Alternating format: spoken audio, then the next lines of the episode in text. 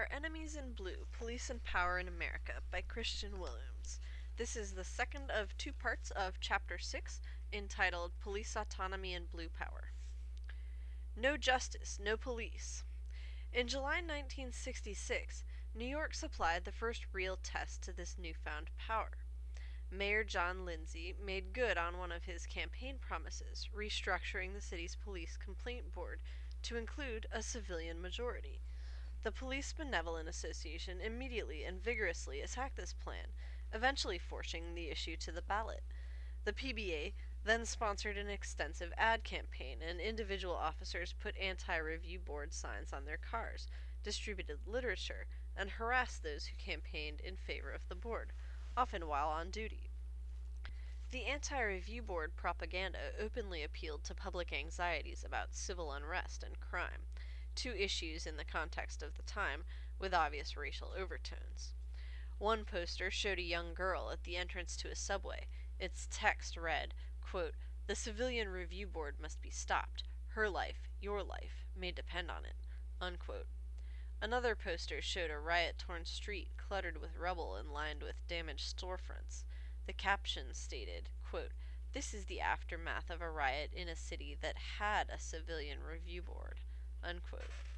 An August 18, 1966 Reporter editorial titled "License to Riot" worked from the same theme. Quote, "Did you see the pictures of those Cleveland riots of Negro thieves running wild in and out of wrecked establishments, arms loaded? And did you see the cops standing by, idly watching the debauchery? That was the result of a police review board," unquote.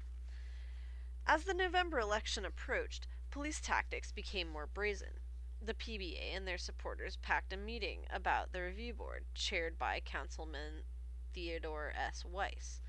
Former FBI agent William Turner described the scene, quote, "Thousands of off-duty policemen in uniform, with service revolvers strapped on and wearing PBA buttons," the buttons were later removed at the request of the police commissioner, "tightly ringed City Hall and packed its corridors. Many carried signs with such slogans as, 'What about civil rights for cops?' and 'Don't let the Reds frame the police.'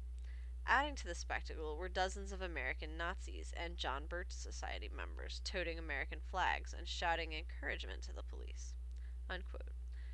The New York Review Board was defeated by a 2-to-1 margin, 1,313,161 to 765,468. Elsewhere during the same period, similar battles were fought more quietly, with police associations convincing city councils or mayors to refuse proposals for review boards, sometimes even dismantling existing boards. Such was the story in Los Angeles, Denver, Cincinnati, Seattle, Detroit, Newark, San Diego, Hartford, Baltimore, San Francisco, and Philadelphia. But it is worth noting that the police were not univocal in their opposition to civilian review. In many cases, associations of black officers openly favored the review proposals. In New York, when one such group, the Guardians, released a statement expressing their support of the mayor's proposal, a PBA spokesman protested, quote, "They put their color before their duties and their oath as policemen," unquote. It seems that the PBA saw its own political agenda as determining the scope and content of official police duty. This view was given a fuller expression in August 1968, when PBA President John Cassess issued his own orders concerning police behavior during demonstrations.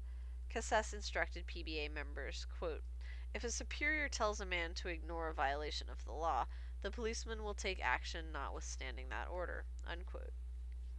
When the PBA finally published its full guidelines, they turned out to be more bark than bite, as they mostly just paraphrased existing laws and policies, but the episode demonstrated something of the PBA's aims.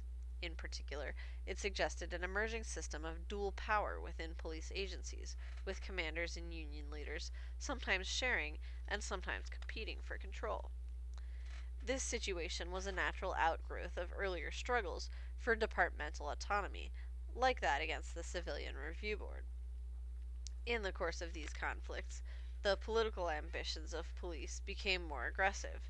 They not only sought to insulate themselves from all outside control, but also wanted to exercise control over other areas of the government and public policy.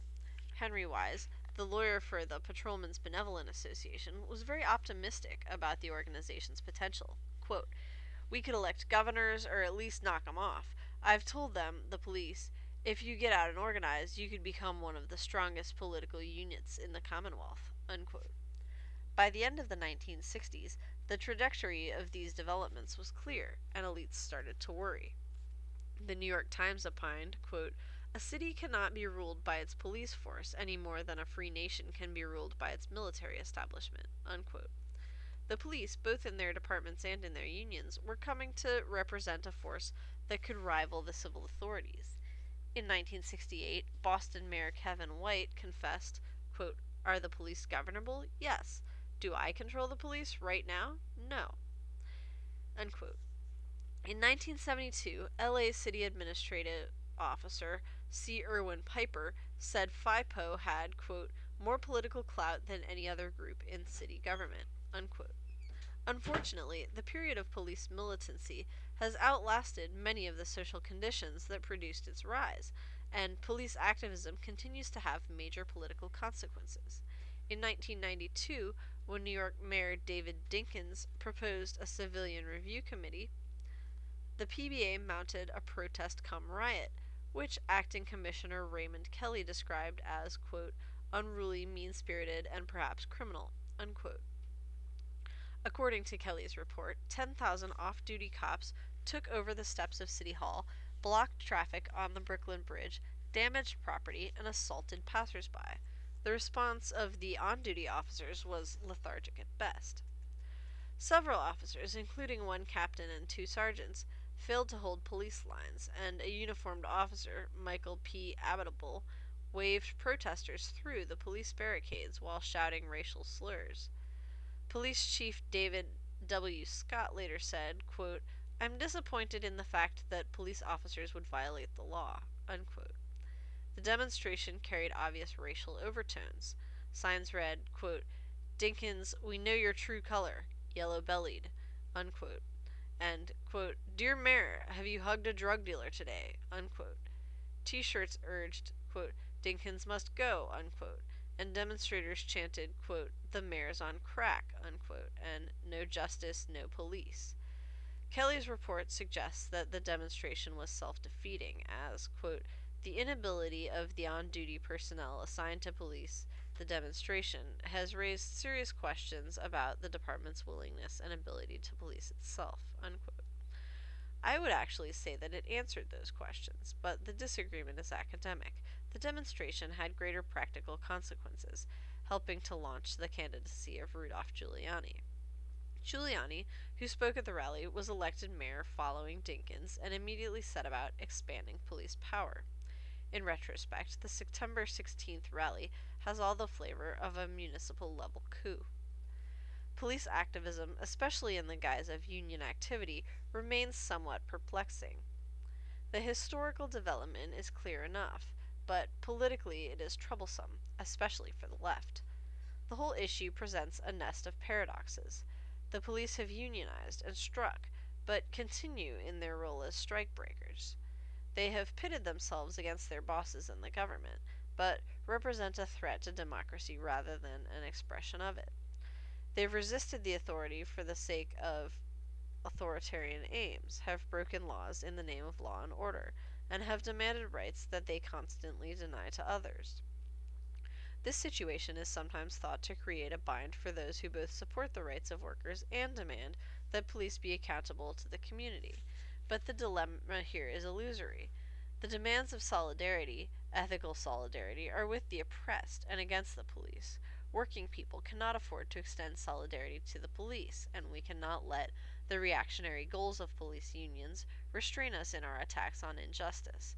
Confusion in this matter represents a set of related misconceptions.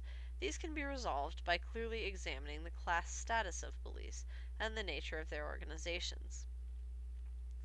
Wage slaves and overseers.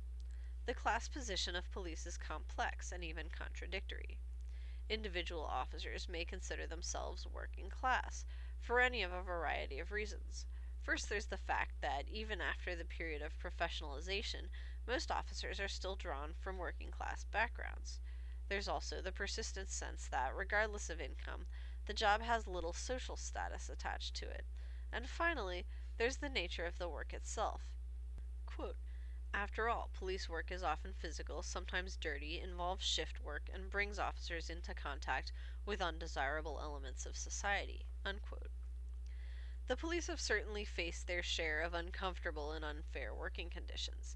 In the 19th century, police received low pay, unless one counts graft, worked long shifts, were given no vacations, enjoyed little job security, and had no guarantee of income if they were injured, or of support for their families if they were killed. Such standards are appalling for certain, but most workers were no better off. In the 20th century, the pressures of bureaucratization and professionalization were often resented by the officers at the lowest levels. Bureaucratization increased discipline, eliminated political patronage and protection, and supported rule-bound prescriptions for police action. Professionalization represented, from the perspective of the old-school cops, an unnecessary intrusion of elitist organizational goals at the expense of a traditional hard-nosed approach. Both reform movements created structural tensions within the police departments that later motivated the drive toward unionization. But the proletarian aspects of policing are only half the equation. Though individually they receive just a meager portion of capitalism's benefits, the police represent both the interests and the power of the ruling class. Like managers, police control those who do the work, and they actively maintain the conditions that allow for profitable exploitation. The police thus occupy a dual position as workers and overseers, but this is not a fatal contradiction. A worker can be made to discern his own interests, apart from the interests of the working class as a whole.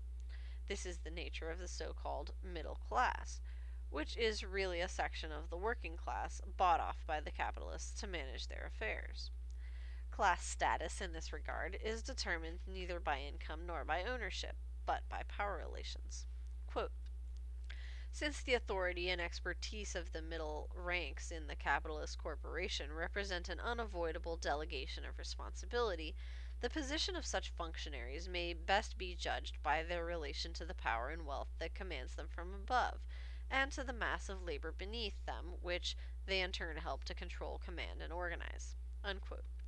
The peculiar distinction of this middle stratum is that its members share in both the power and rewards of the upper classes and in the alienation of the workers they control. This basic fact requires elites to treat police differently than other workers, seeking through ideology and material incentives to separate them from the mass of workers, in the labor movement especially, tying the interests of the police to those of capitalism and the state. This trick is accomplished through peculiar means, using what is ostensibly a labor organization, the police union. Police unions aren't unions. The status of police unions and their relationship to the labor movement as a whole has always been troublesome. When the NYPD challenged the legality of the Patrolmen's Benevolent Association in 1951, the court ruled that the PBA could organize police and could negotiate contracts precisely because it was not a union. According to the court, the police could join associations, like the PBA and FOP, but not any organization that had either non-police leadership or affiliation with non-police unions. This ruling represented something of a compromise position, seeking both to preserve the neutrality of police action against strikes and to respect the officer's right to free association. As legal reasoning goes, that's not very impressive. New York City Police Commissioner Stephen P. Kennedy, who strongly resisted the PBA's demands for recognition in the late 1950s, argued that this distinction between an independent association and a union was meaningless. Quote, "When an organization acts like a union, talks like a union, makes demands like a union, and conducts itself like a union, it cannot be heard to say that it is not a union." Unquote. But the legal status of police associations is at most a secondary matter. The practical effect of the ruling was to privilege the PBAs and FOPs over the Teamsters and AFSCME. Police managers were then quick to recognize, in some cases to create, associations, especially when facing a Teamsters organizing drive. The associations gave police management a means of establishing agreed-upon conditions while still discouraging autonomous rank-and-file action and solidarity with other workers. Police associations thus developed in relative isolation from the rest of the labor movement, while building close ties with the command hierarchy within the departments. This fact points to two related reasons why police unions are not legitimate labor unions.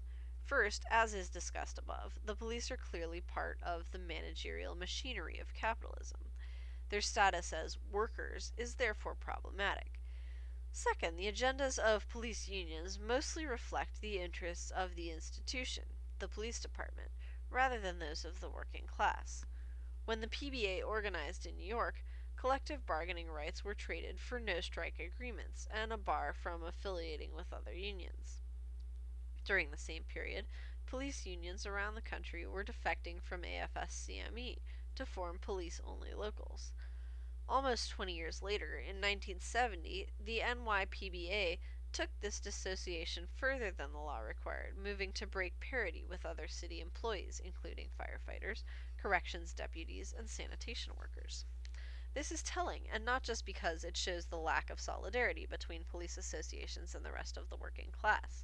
It indicates that police associations organize more along institutional rather than class lines. That is, they organize police as police, not as workers. The police exhibit an institutional unity that is fundamentally different than the class consciousness underlying union activity. The chief difference is that, despite fissures along race lines, disputes between superiors and subordinates, and interdepartmental rivalries, a sense of shared identity extends to every branch of police organizations and is felt at every level, from the highest commander to the rookie on the beat. This solidarity helps the commanders maintain the loyalty of their troops, and, as mentioned before, it also leads cops of all ranks to cover up for each other. Not only do street cops hide one another's mistakes from those above them, but superiors shield subordinates from outside scrutiny. Such managerial complicity reinforces the sense of identity and group cohesion, thus reducing the possibilities for conflict within the department. As the rank and file have become a more vocal and more powerful political constituency, some commanders have extended this strategy in order to share in the benefits of militancy. A savvy commander can secure the loyalty of his troops by participating in their revolt, providing himself with a platform for leadership, and at the same time retaining a militant force prepared to back him up in clashes with civil authorities. Police unions exercise influence over departments in ways other unions can only envy. However, apart from localized, usually individual grievances, the officers and their managers share interests, perspectives, and a sense of identity. In the end, their institutional identification is superior to their class consciousness. To a very large extent, police departments achieve internal peace by subsuming the interests of both workers and managers to those of the institution. Even economic issues, like wages and hours, become common ground for cops and their bosses. Both want increases in department budgets. The officers, of course, enjoy a higher standard of living as a result, and police administrators can look forward to more funding, larger departments, better morale, and an easier time attracting recruits. For this reason, some scholars describe police contract negotiations as exercises in collusive bargaining. Margaret Levy explains, quote, "As the literature on private labor unions so often illustrates, collective bargaining often serves as a device of social control. It channels conflict and sets its terms, but collusive bargaining goes one step further. It enables management and labor negotiations to cooperate actively with each other in order to convince their constituencies of their motives. The bargaining teams fight publicly, but privately they compromise. By engaging in collusive bargaining, city leaders gain credibility with the public for being tough, gain some assurance of relatively uninterrupted service delivery, and regain some power to make programmatic innovations. Of course, in return, they must grant some of the union's demands." Unquote. Union leaders, meanwhile, put on a similar act for the benefit of their constituency. As a result, they are able to deliver gains to the union members and retain their positions of influence, all without the risks of genuine conflict. As an example of this collusive approach, Levi cites the relationship between the Fraternal Order of Police and Atlanta Police Chief John Inman. Quote, "The chief found the FOP was sympathetic enough to his policies to become a much-needed ally, and the FOP discovered it could gain promotions and respect. However, this alliance also contributed to the racism of the police labor organization." Unquote. In this way, antagonisms between labor and management become secondary to their common institutional aims. As both press to increase the power, resources, and autonomy of the institution, they form a community of interests, an alliance against the meddling of city officials or the competing demands of other government agencies. Such an alliance bears the markings of corporatism.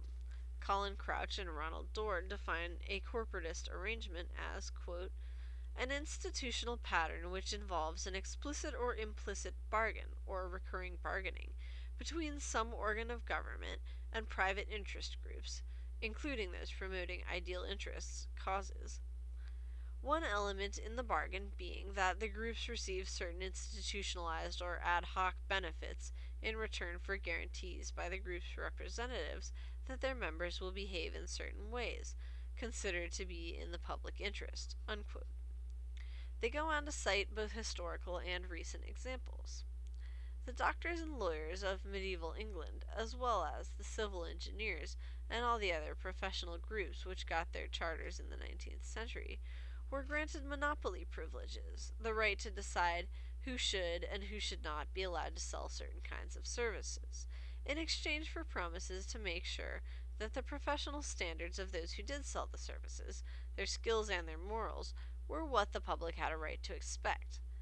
More modern forms, this time the granting by the state of an ad hoc concession rather than an institutionalized privilege, include, for instance, the bargains sometimes struck in the 1960s and 1970s in Britain between the British rail management, the railway unions, and the government. More state funds for railway modernization, provided that the unions would agree to get their members to accept productivity improvements and changes in work practice. Unquote. They could also have pointed to, more notoriously, the economic system of fascist Italy. Leaving aside the question of police fascism, corporatist arrangements in policing have taken both the medieval and the modern forms that Crouch and Dorn describe. As the historical comparisons indicate, each phase of police reform has tended toward corporatist arrangements, bureaucratization and professionalization under the medieval model, and unionization in a more modern guise. Currently, the medieval aspects find an analogy in the relations between police departments and governments, wherein bargaining is implicit, and the modern are in evidence with the three-party relations between union, the departments, and the government. However, with the police, the corporatist deal is not between the state and some outside group, as it is in Crouch and Dorn's idealized scenario, but between various sections of the state. Specifically, it is an agreement between the elected civil authorities, the government, the police commanders, the department, and the representatives of the rank-and-file officers, the union. This alignment between workers and management is not unique to police labor relations, but a common feature of many public or semi-public institutions. In the wave of public employee unionization in the 1960s, many public service workers, not just cops, began to demand changes in the way their work was organized, and sometimes sought to influence the social conditions that affected their work.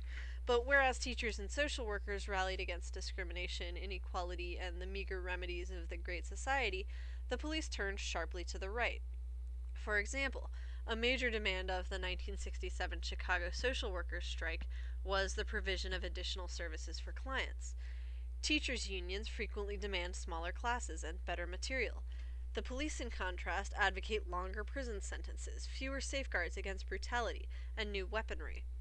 In each case, the workers seek to make common cause with their clients, but the clientele of the various agencies are quite different. Smaller classes benefit both teachers and students. Additional social services are good for the people who receive them and for the people who provide them, but such provisions likely inconvenience taxpayers, other portions of the government, who compete for the funds, and the business and government elites who feel they can surely find better uses for the money, and have little sympathy for the plight of public school students and the poor. In the case of the police, these relationships are exactly reversed. The police defend the interests of elites, and it is the poor who are burdened. Thus, the social function of policing provides a permanent basis for the conservative orientation of police unions. In turn, police associations provide a stronghold for the most reactionary aspects of the profession, elements that the command hierarchy is often at pains to disavow. When the police command cannot, for legal and political reasons, resist demands for civilian oversight, for more diversity in the department, or for redress in particular cases, the union can defend the departmental status quo. Historically, most police associations barred black members, and police in Detroit and St. Louis threatened strikes to keep black people off the force. The police departments accommodated the white officers in various ways, sometimes by refusing to hire black people, in other cases by keeping black officers out of uniform, restricting them to black neighborhoods, or barring them from arresting white people. As recently as 1995, a group of black LAPD officers sued the Police Protective League for its role in preserving discrimination on the force, describing the union as a, quote, bastion of white supremacy, unquote.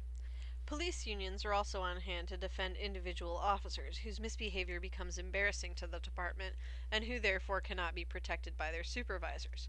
For instance, when Officer Doug Erickson was fired for shooting 22 times at a fleeing suspect, the Portland Police Association spent over $100,000 taking the case to arbitration. Erickson was reinstated as a result. The police union represents an extreme of autonomy, protecting officers of the lowest rank from authority, both inside and outside the department. This has the effect of distributing some kinds of power toward the bottom of the formal hierarchy. Quote, "Certainly if the police chief or police commissioner ignores legislative mandates or other directives from policymakers, he must suffer the consequences. Whereas, even the rookie patrolman soon learns the art of camouflaging both inefficiency and policy infractions. In this sense, not only does the individual officer acting in an isolated instance make a subjective judgment as to how he should intervene in a particular situation, but when these discretionary judgments are made by officers on a wholesale basis, as they frequently are, it takes on the character of administrative and policy decisions being made by officers at the lowest level of the hierarchy." Unquote. The careful tension between departmental policy and officer autonomy has its benefits for both the commanders and the line officers. Though police regulations do notoriously little to actually regulate officer conduct, they do provide a layer of plausible deniability between commanders and the routine activities of their troops. That is, the rules help to insulate commanders from responsibility for misconduct, while at the same time police unions defend the rank and file from meaningful discipline. This arrangement allows for the formal appearance of a rigorous command and control while maintaining maximum discretion at the lowest levels of the organization. The command staff can minimize the criticism it faces through the manipulation of formal policies and bureaucratic shuffling, but concessions granted at this level need not affect much of what happens on the street. Of course, discipline does exist and can be quite stringent when it comes to certain procedural or organizational matters, scheduling, the chain of command, uniforms, budgets, and so on.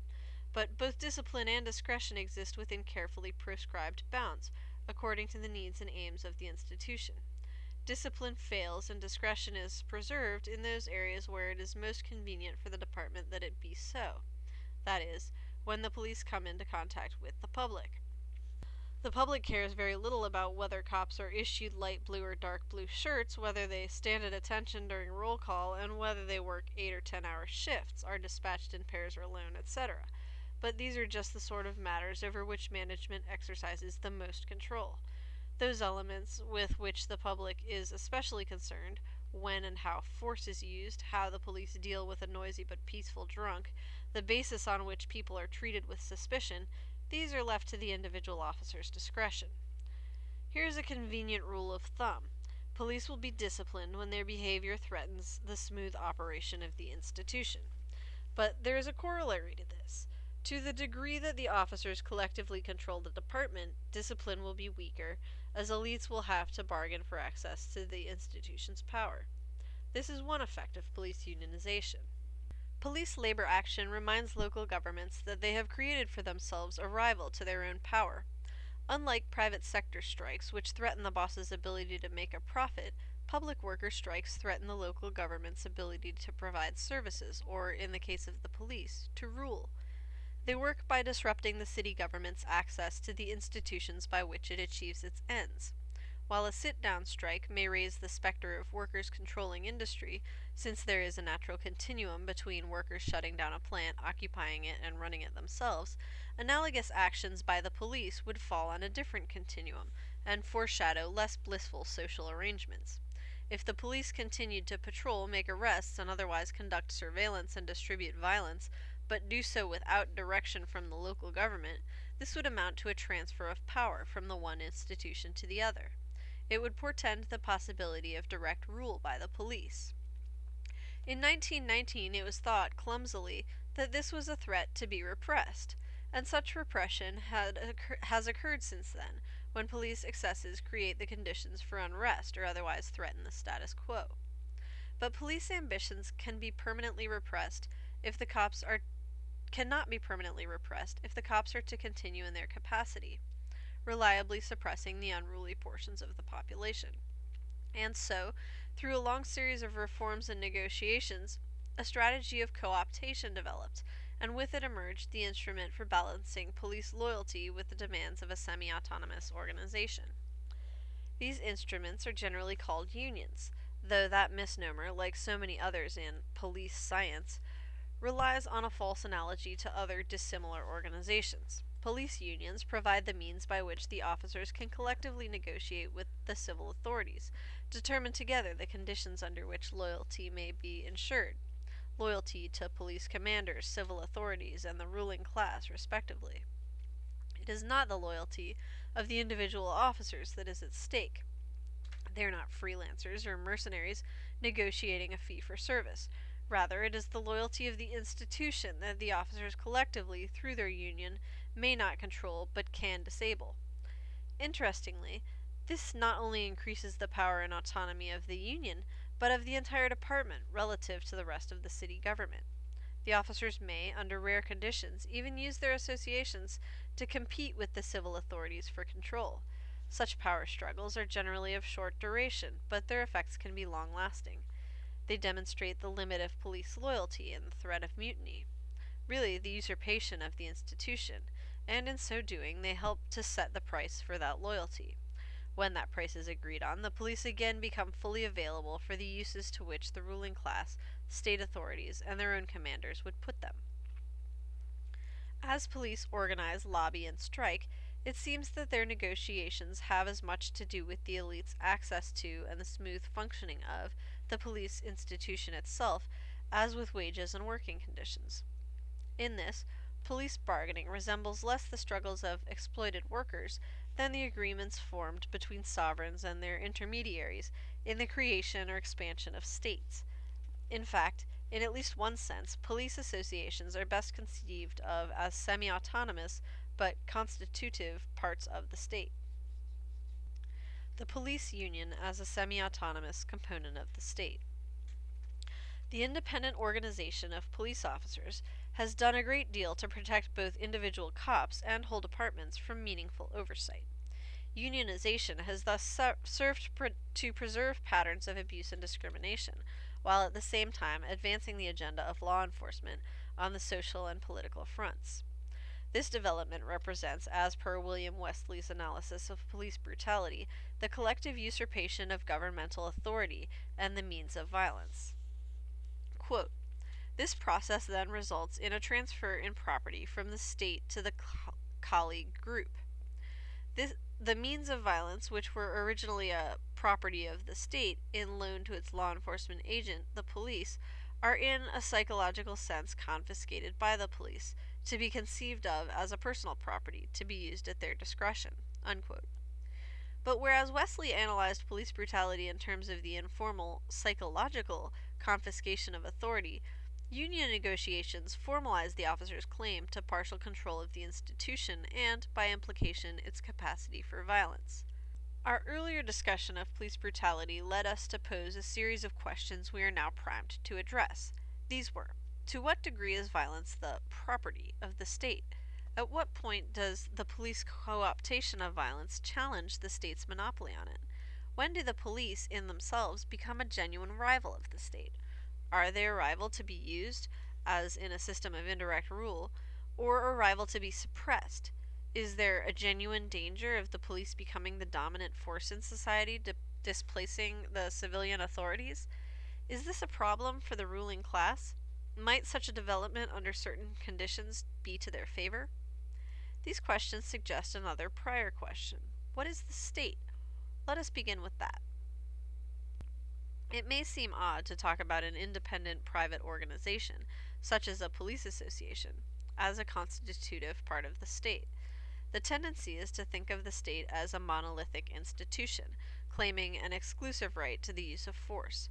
But this conception of state power is overly simple, both in terms of the state's actual operation and in terms of its historical development. Martin J. Smith defines the state as, quote, a set of institutions which provide the parameters for political conflict between various interests over the use of resources and the direction of public policy, unquote. The state is not a unitary organization, but rather a complex network, with components termed the welfare state, the police state, etc., and with extensions identified as the military-industrial complex, the prison-industrial complex, and so on. As the state becomes increasingly differentiated and its power ever more diffuse, its precise edges become difficult to define and the public-private distinction grows hazy. What has sometimes been hailed as a postmodern end to state sovereignty is in reality the modern state reaching maturity, drawing in additional elements, incorporating new sources of influence and legitimacy, and adjusting the balance of power accordingly. Organizations and power networks win influence over the state according to their ability to aid or impede its operation, or to contribute to the aims of other institutional actors. Sometimes this influence will be established through sharp conflict, and the decisive victory of one faction over another. More usually, however, it will be settled through a process of negotiation and bargaining. The latter is generally preferable, not only because it carries fewer costs than all-out battle, but also because by sharing power the various interests can oftentimes increase the power that is there to be shared. Quote, within these networks, power is not simply wielded instrumentally by the autonomous state over social actors, or conversely by dominant social groups over a neutral or powerless state. Rather, power is to some extent created within these networks. It arises out of a relationship of dependence between state and social actors. Each actor provides something that the other cannot obtain on his own, and the power or autonomy of each is hence increased by the relationship." Unquote. In the case of police officers, police administrators, police departments, and police unions, this dynamic is at work simultaneously on several levels. Individual officers share in the authority of the department, while the department maintains its power through the concerted efforts of its individual members. By joining together in independent associations, the member officers can effectively shape the policies and operations of the department, and can sometimes influence the policies and priorities of the government more broadly. When police unions and administrators make common cause, they can pressure the civil authorities to increase the power, resources, and independence of the department, because, to a certain extent, the civil authorities are always dependent on the cooperation of the police to defend their power and enforce their will. Meanwhile, as the departments become more prominent as institutions, the share of power controlled by administrators and the unions increases proportionately, and the department finds itself well placed to form alliances with other government agencies, and sometimes private enterprises, enhancing the bargaining power of each, and in the process departmental administrators and union leaders alike can increase their personal influence. This analysis is in keeping with the historical development of the state. Charles Tilly explains, quote, because no ruler or ruling coalition had absolute power, and because classes outside the ruling coalition always held day-to-day control over a significant share of the resources rulers drew on for war, no state escaped the creation of some organizational burdens rulers would have preferred to avoid. A second parallel process also generated unintended burdens for the state, as rulers created organizations either to make war or to draw the requisites of war from the subject population, not only armies and navies, but also tax offices, customs services, treasuries, regional administrations, and armed forces to forward their work among the civilian population. They discovered that the organizations themselves developed interests, rights, perquisites, needs, and demands requiring attention on their own." Unquote.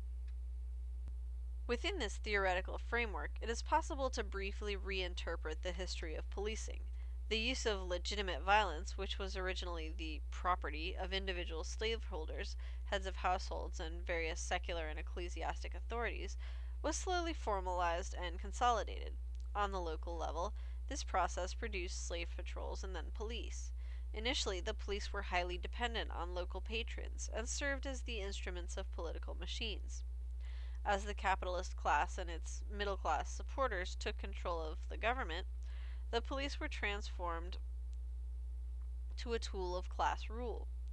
The destruction of the machines, however, required the creation of formal bureaucracies, which quickly came to develop interests of their own and started to formulate their own demands. The police were the prototypical bureaucracy, and the following wave of professionalization only further decreased their dependence on the municipal administration, while reinforcing the organization's loyalty to the ruling class. The police rebellion came when the lowest-ranking officers reacted against the demands of professionalization while taking advantage of the autonomy it granted. They organized independently and began presenting demands at every level, of administrators, of city and state officials, of legislatures, and of society. Because a strike would disrupt the city government's power and therefore also weaken the state's protection of the ruling class's interests, the rank and file held enough control over the state's coercive apparatus to credibly threaten its access to force, even if they could not fully monopolize it for their own purposes. By this telling, the coup of police unionization did not represent a sharp break from the institution's previous development, but instead signaled a new step in the pre-existing pattern. The emergence of the police as social and political actors marked the maturity of the institution. The police have always been thugs, but they have traditionally been thugs in the service of the elites. The crises of the 1960s produced an outbreak of police hooliganism directed against the citizenry, especially black people, students, and radicals, and a revolt against their own commanders and the civil authorities. The police, in short, became self-conscious political actors seeking to defend their own interests, advance their own agenda, act under their own authority, and increase their already substantial power. Such a development is very dangerous for a wavering democracy like that of the United States. An uneasy truce has developed between the cops and the civil authorities. Police departments have been granted a great deal of autonomy concerning their policies, procedures, and discipline. This allows for peace between the civil authorities and the police while maintaining a degree of plausible deniability concerning misconduct as long as abuse is directed against suitable targets, racial minorities and the poor. So, to answer our earlier questions, to what degree is violence the property of the state? In the United States, the state has increasingly exercised monopolistic control over legitimate violence, especially since the early 19th century. However, given the networked nature of power relations constituting the state, the means of violence have always been invested in some particular institution or set of institutions that carried, to a greater or lesser degree, the potential for independent action. At what point does the police co-optation of violence challenge the state's monopoly? When do the police in themselves become a genuine rival of the state? Are they a rival to be used, as in a system of indirect rule, or a rival to be suppressed? Given their unique bargaining positions, only the military can compete with the cops' potential for organized violence, the possibility of police dominance of the government cannot be discounted. So far, they have not achieved permanent ascendancy in any city, and nationally their influence has been rather limited. On the other hand, since their inception, the police have been increasingly central to any power network that succeeds in controlling local government, and there's no indication that this trend is being reversed. Of course, so long as the faction that maintains control of the apparatus of violence remains loyal to and incorporated within the network that is the state, the development of semi-autonomous police institutions may actually bolster the power of the state, especially in times of crisis when that power is challenged. Under these conditions, though it may require shifting power and resources to the criminal justice system at the expense of other state enterprises, the police may, in part because of their high level of independent organization, be effectively used by the dominant group. But if the police mutiny for either material or ideological reasons, or if they begin to make demands that the government cannot accommodate, police control of institutional resources may threaten the power of civil authorities. Under such conditions, the civil authorities will feel compelled to break the police unions for the sake of preserving their own position.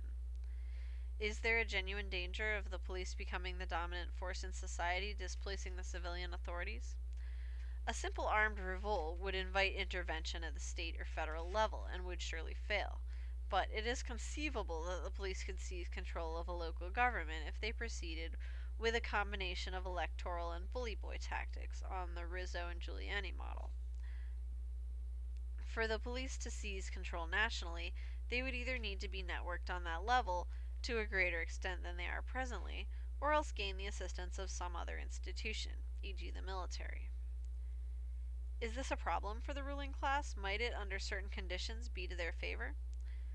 Logically speaking, it is possible that police rule would favor the ruling class. For example, capitalists may feel that the cops are more willing or able to defend their interests than are the civilian authorities. This may especially be the case if the authorities are so divided as to threaten regime collapse, while the police retain the unity necessary to take control and keep order. The significance of the 1967 riots for the Detroit police strike is precisely this. The state is more tolerant of some rivals than others, more willing to accept some challenges to its power than others, and more ready to bargain with its long-term allies than to face defeat at the hands of immediate antagonists. As rebellions go, a police rebellion is particularly likely to gain the support of elites. For, though police autonomy diminishes the power of the courts, civil government, and the rule of law vis-à-vis the police, it tends, on the whole, to preserve the inequalities extant in the status quo, including the inequalities inherent in these other institutions. Of course, a full-force police state may make economic demands that prove inconvenient for business, and would almost certainly hinder the fully autonomous operation of industry.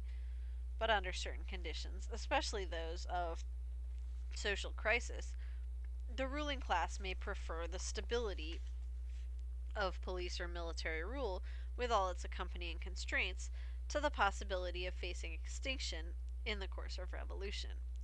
It was just such considerations that led the middle and upper classes to support Franco in Spain and later Pinochet in Chile.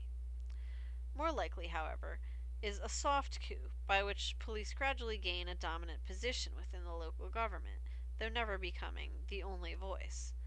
The police could then form the center and base for a new kind of machine, building the necessary alliances with other social actors, but keeping the power in the station house rather than in the wards. Formally representative structures could remain in place while the police use their power to squash dissent, engineer campaigns, and shape policies, making the most of their practical monopoly on organized violence. This would seem the natural ideal of blue power, and while it may prove compatible to the needs of capitalism, it is an obvious threat to democracy. The police have been transformed from a wholly dependent tool of the political machines to an independent source of power. I noted in an earlier chapter that the development of modern police forces marked an unprecedented incursion on the part of the state into the lives of the citizenry, and signified, in retrospect, a clear step toward totalitarianism. As the police institution has evolved, it has become a major source of power not only for the state, but within the state. This achievement represents another step in the same direction. As the institutions of violence become more autonomous, they isolate themselves from democratic control. This is bad enough, surely, but as these same institutions gain influence over policy and social procedures, or social priorities, they inhibit the representative aspects of other parts of government. Blue power reduces the possibility of democracy. While the police were undergoing their metamorphosis from instrument of the machines to bureaucratic apparatus of class rule, to independent political force, they were simultaneously challenging democracy in other ways and expanding their social influence in some surprising directions. The task of the police in preserving race and class hierarchies made them experts in suppressing dissent, and police departments quickly developed specializations in this regard. More recently, as we shall see, these same designs have led them to seek ever more involvement and greater shares of influence in the aspects of social life quite removed from law enforcement. And that is the end of Chapter 6. The next chapter is called Secret Police, Red Squads, and the Strategy of Permanent Repression.